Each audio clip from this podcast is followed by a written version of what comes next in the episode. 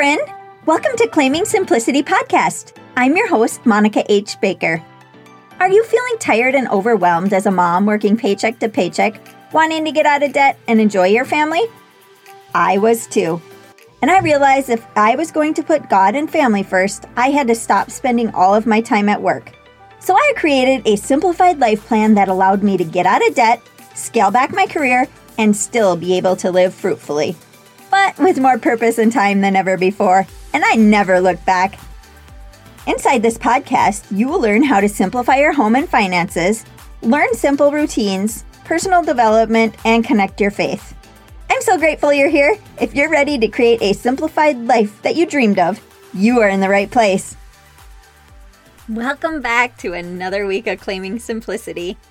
I'm Monica H. Baker, and I'm going to just dive in today to something that you know I love, love, love talking about creating this simplified life. Simple, but so much more meaningful. This last weekend was spent our favorite way time with family and friends and enjoying God's beauty in each day. Some of our most precious memories are just hanging out at home coffee on the front porch bright and early, being surrounded by people we love, and just enjoying it all. Thank God every day for this lifestyle that we have been chosen to live because to us, there's nothing better. Choose to live each day to the fullest. Starting a homestead does not have to cause you anxiety and it should not be stressful.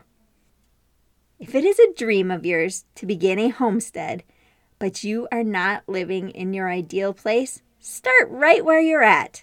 It doesn't matter if you live in an apartment or you live on a city lot. You can start learning skills so that someday when you find your perfect property, you can grow your own food and raise your own livestock, but you will already have some of the skills needed.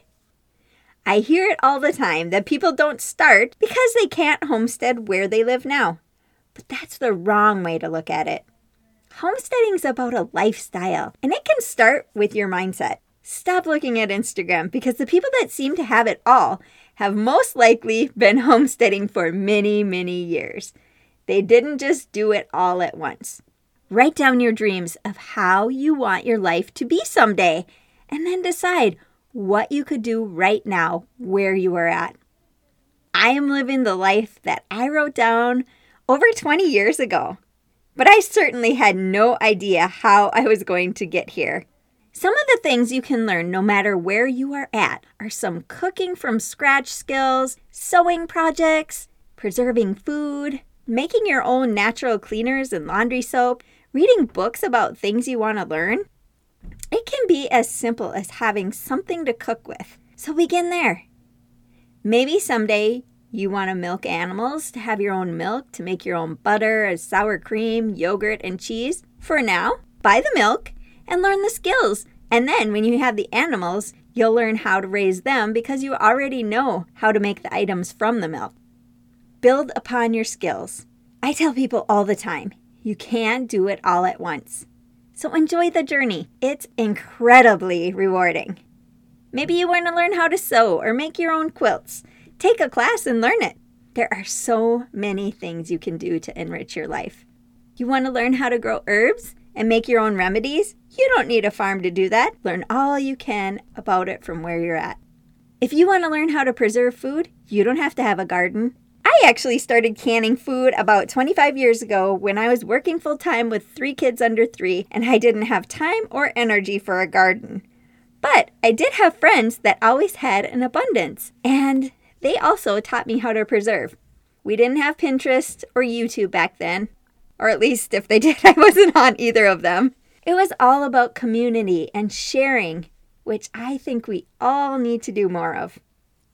I love helping and teaching friends something that I know, and I love to learn from them.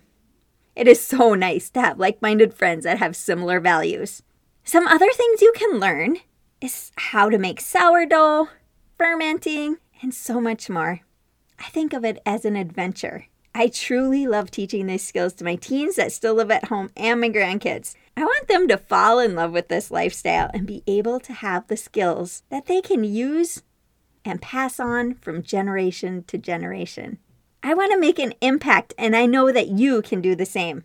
Remember, enjoy the ride, and if something is too overwhelming or stresses you out, don't do it. Do what you love to do so you can live with joy every single day. Reach out to me and let me know what kind of projects you're working on. I would love to hear about your homesteading journey. Love you, friend.